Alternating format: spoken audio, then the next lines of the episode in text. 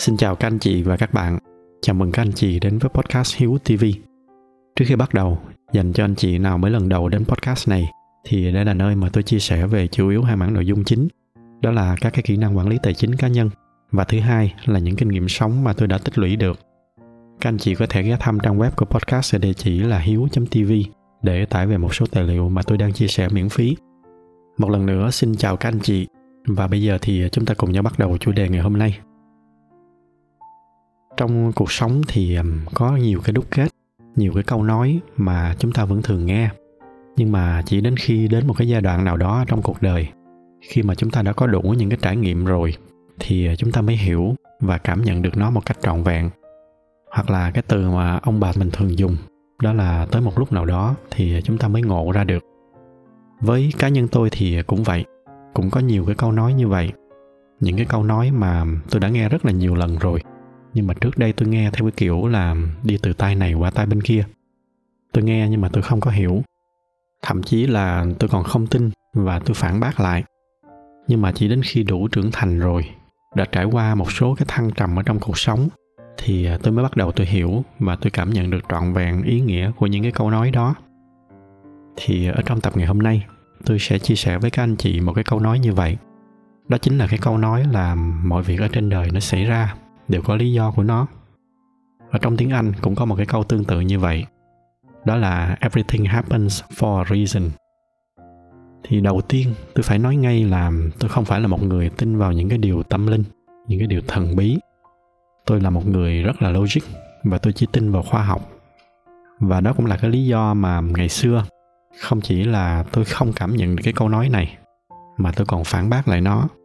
Bởi vì khi đó thì tôi cho rằng cái câu nói này nó mang một cái ý nghĩa gần giống với tâm linh, những cái thứ trừu tượng không có thực tế. Khi đó tôi cho là cái câu nói này nó như một cái cách bao biện cho một cái cách sống an phận, thụ động.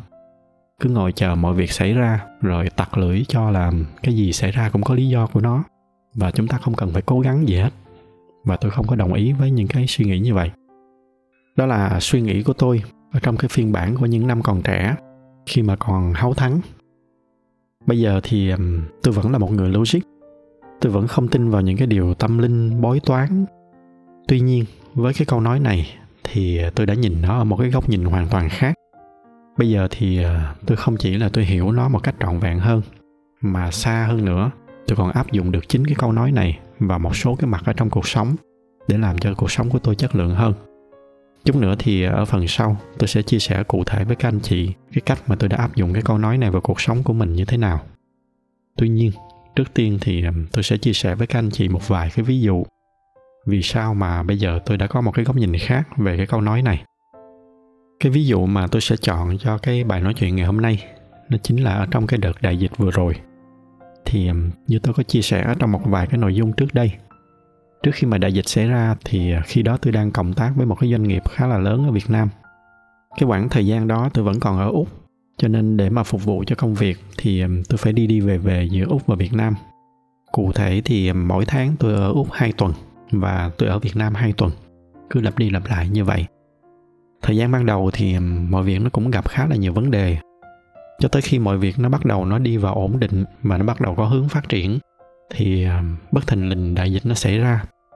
Lúc đó tôi vẫn còn nhớ là cái lần sau cùng trước khi mà tôi lên máy bay trở về úc thì à, tôi vẫn còn hẹn với team là sẽ quay lại sau 2 tuần.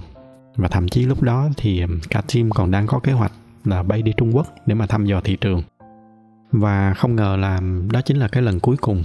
Sau đó khi mà tôi quay trở lại nhà bên úc thì tôi bị kẹt ở bên đó và không trở lại được nữa. Cho mãi tới 2 năm sau khi mà đại dịch nó qua đi và biên giới hai nước nó mở cửa trở lại. Và trong suốt hai năm đó thì à, tất cả những cái chuyến bay nó đều bị hủy hết. Cái cách duy nhất để mà bay về Việt Nam là thông qua các cái chuyến bay giải cứu của chính phủ Việt Nam. Tuy nhiên, do là các cái chuyến bay giải cứu, họ chỉ ưu tiên để giải quyết cho những cái trường hợp mà bà con người Việt mình đi du lịch bị kẹt lại, hoặc là các cái em du học sinh. Còn cái trường hợp của tôi, do tôi là công dân úc tôi có nhà cửa và chỗ ở ổn định ở úc, nên gần như là cái trường hợp của tôi là ưu tiên thấp nhất, gần như là không thể nào là đăng ký được. Thêm một lý do nữa là về phía chính phủ úc, thì khi đó họ cũng có cái chính sách là hạn chế công dân úc xuất cảnh ra nước ngoài ở trong cái thời gian đó. Kết quả lúc đó là buộc tôi phải điều hành và làm việc với team từ xa. Mọi thứ nó trở nên rất là khó khăn. Khi đó thì ờ, tôi chỉ mong là sớm để mà quay trở lại việt nam để mà có thể cùng làm việc với team. Và ngay trong cái khoảng thời gian đó thì à, chắc là các anh chị cũng có thể hiểu được cái cảm giác của tôi rất là khó chịu. Thậm chí là tôi còn nghĩ là sao mà xui dữ vậy? Sau bao nhiêu cái vấn đề, tới khi mà mọi việc nó bắt đầu nó chạy được, thì tôi lại không có ở bên cạnh để mà cùng làm việc với team được. Và sau một thời gian thì à, tôi đi tới cái kết luận là không thể nào điều hành theo cái kiểu từ xa như vậy. Đặc biệt là với những cái team mới vừa xây dựng và từ cái kết luận đó thì tôi quyết định là tôi cố gắng hoàn tất những cái dự án đang còn dở dang. Và sau đó thì tôi chia tay với công ty.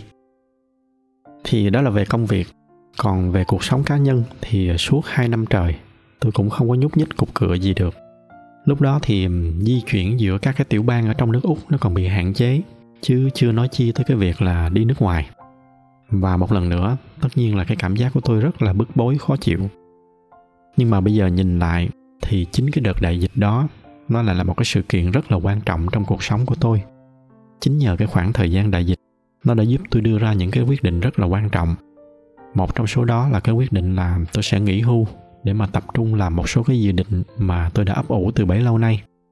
Và trong những cái dự định đó chính là cái kênh podcast mà các anh chị đang nghe. Bây giờ thì cuộc sống của tôi nó đúng như những cái gì mà tôi mong muốn. Tôi đã sở hữu được hoàn toàn cái sự tự do của mình tôi được làm những cái việc mà mình thích, được ở bất kỳ nơi nào trên thế giới mà tôi muốn. Và mỗi hàng tuần, tôi lại được gặp gỡ và trò chuyện với các anh chị thông qua cái podcast này. Nhìn lại thì nếu mà không có cái cơn đại dịch đó, thì có khi là tôi vẫn tiếp tục bị cái công việc cũ nó cuốn đi. Và do đó có khi là tôi vẫn còn đang làm việc cho cái công ty cũ. Tất nhiên là thời điểm đó thì tôi không có được một cái bức tranh rõ ràng như bây giờ đó là nhờ đại dịch mà cái cuộc sống của tôi nó đã rẽ sang một cái trang mới, một cái hướng khác tốt hơn xưa rất là nhiều. Lúc đó thì tôi vẫn đang rất là khó chịu, tại vì bỗng nhiên là cuộc sống của mình nó bị đảo lộn. Khi mà ra những cái quyết định quan trọng đó thì tôi vẫn rất là lo lắng và không chắc là những cái quyết định của mình nó có đúng hay không. Tuy nhiên, bây giờ nhìn lại thì rõ ràng là cái việc xảy ra đại dịch nó là một trong những cái yếu tố rất là quan trọng để mà nó đẩy tôi nó giúp tôi ra được những quyết định đó. Ở đây nếu mà anh chị nào có xem cái bài diễn văn rất là nổi tiếng của ông Steve Jobs ở Đại học Stanford vào năm 2005 thì ở trong cái bài diễn văn đó thì um, ông có nói một cái đoạn rất là hay. Đó là chúng ta không thể nào kết nối các cái sự kiện bằng cách nhìn về phía trước được. Chúng ta chỉ có thể kết nối các cái sự kiện khi mà chúng ta đã đi qua mọi việc rồi và chúng ta quay đầu, chúng ta nhìn trở lại. Thì khi đó chúng ta mới có thể kết nối nó lại được do đó, cho nên bằng cách nào đó, chúng ta phải có cái niềm tin là các cái sự kiện xảy ra trong đời nó sẽ kết nối lại với nhau. Và nói một cách khác thì những gì ông ấy nói, nó cũng chính là cái niềm tin là mọi việc xảy ra ở trên đời đều có lý do của nó. Và với cá nhân tôi thì cũng vậy. Rất là nhiều lần ở trong cuộc sống, từ chuyện công việc cho tới chuyện gia đình, cho tới cả chuyện tình cảm, ngay ở trong cái khoảng thời gian nó xảy ra thì tôi rất là khó chịu thậm chí rất là đau buồn. Nhưng mà sau này thì rất là nhiều lần khi mà nhìn lại thì chính cái sự kiện xấu đó, nó lại là một cái mắt xích rất là quan trọng ở trong hành trình cuộc sống của tôi. Và tôi tin là ai trong chúng ta cũng đã ít nhiều từng trải qua những cái câu chuyện như vậy. Lúc nào đó các anh chị thử, các anh chị ngồi, các anh chị nhớ lại xem biết đâu ở trong cuộc sống của mình, các anh chị cũng đã từng gặp những cái trường hợp như vậy. Những cái câu chuyện mà khi nó xảy ra chúng ta thấy rõ ràng rằng đó là một cái chuyện không may, nó ngoài ý muốn của chúng ta. Nhưng mà khi nhìn lại thì nó lại là một trong những cái yếu tố then chốt để mà giúp chúng ta có được những cái kết quả tốt hơn ở trong tương lai. Và bây giờ thì đối với tôi, nó như là một phần của cuộc sống vậy. Và chính vì vậy cho nên tới bây giờ thì tôi luôn tin là mọi việc ở trong cuộc sống, dù tốt hay xấu, khi mà nó xảy ra thì đều có lý do của nó cả. Và dần dần cái điều này nó trở thành một cái mảnh ghép quan trọng. Nó giúp cho tôi kiểm soát và chế ngự được những cái sự thất vọng ở trong cuộc sống của mình. Bây giờ tôi sẽ nói chi tiết hơn về cái ý này. Cái sự thất vọng nó là một trong những cái cảm giác rất là tiêu cực mà hầu hết chúng ta đều không có muốn gặp ở trong đời. Nó có thể tới từ cái việc là chúng ta dành tình cảm hay là niềm tin cho một ai đó để rồi họ làm một cái hành động nào đó nó không có xứng đáng, làm cho chúng ta thất vọng. Hoặc nó có thể là một cái kết quả học tập hay là một cái kết quả công việc nào đó mà nó không được như ý muốn của chúng ta? Gốc rễ của cái sự thất vọng nó đến từ cái việc làm cái thực tế kết quả mà chúng ta nhận được. Nó thấp hơn những cái gì mà chúng ta đang kỳ vọng ở trong đầu. Và do đó cho nên cái cách đầu tiên mà tôi dùng để tránh những cái thất vọng cho mình, đó là tôi tìm cách tôi chế ngự những cái kỳ vọng vô lý của mình. Tôi thường hay nói với mọi người xung quanh đó là khi mà chúng ta kỳ vọng một thì kết quả nó chỉ cần là hai ba thôi thì nó cũng đã đủ để mà làm cho chúng ta vui. Nhưng mà một khi chúng ta đã kỳ vọng 10 thì dù cho kết quả nó có là 8 9 đi nữa, chúng ta cũng sẽ thất vọng. Cái điểm này thì tôi phải có một cái điều tôi nhấn mạnh, đó là cái việc giảm thiểu cái sự kỳ vọng này nó hoàn toàn khác với cái việc là chúng ta sống không có chất lượng, chúng ta an phận hay là chúng ta thiếu ý chí phấn đấu. Ở trong một cái tập podcast trước đây, đó là cái tập số 20 và 21 về sự kỳ vọng, thì tôi đã phân tích rất là kỹ về cái việc này về cái cách mà làm sao để mà kiểm soát được sự kỳ vọng, nhưng mà vẫn giữ được những cái tiêu chuẩn cao cho mình. Anh chị nào mà muốn tìm hiểu chi tiết hơn về cái điểm này thì có thể nghe lại cái chuỗi bài về sự kỳ vọng đó. Tôi sẽ để cái liên kết ở bên dưới trong cái phần mô tả cho các anh chị nào muốn nghe lại. Quay trở lại câu chuyện của chúng ta, thì đó là cái cách đầu tiên mà tôi đã dùng để mà tránh cho mình bị xa vào những cái cảm giác thất vọng.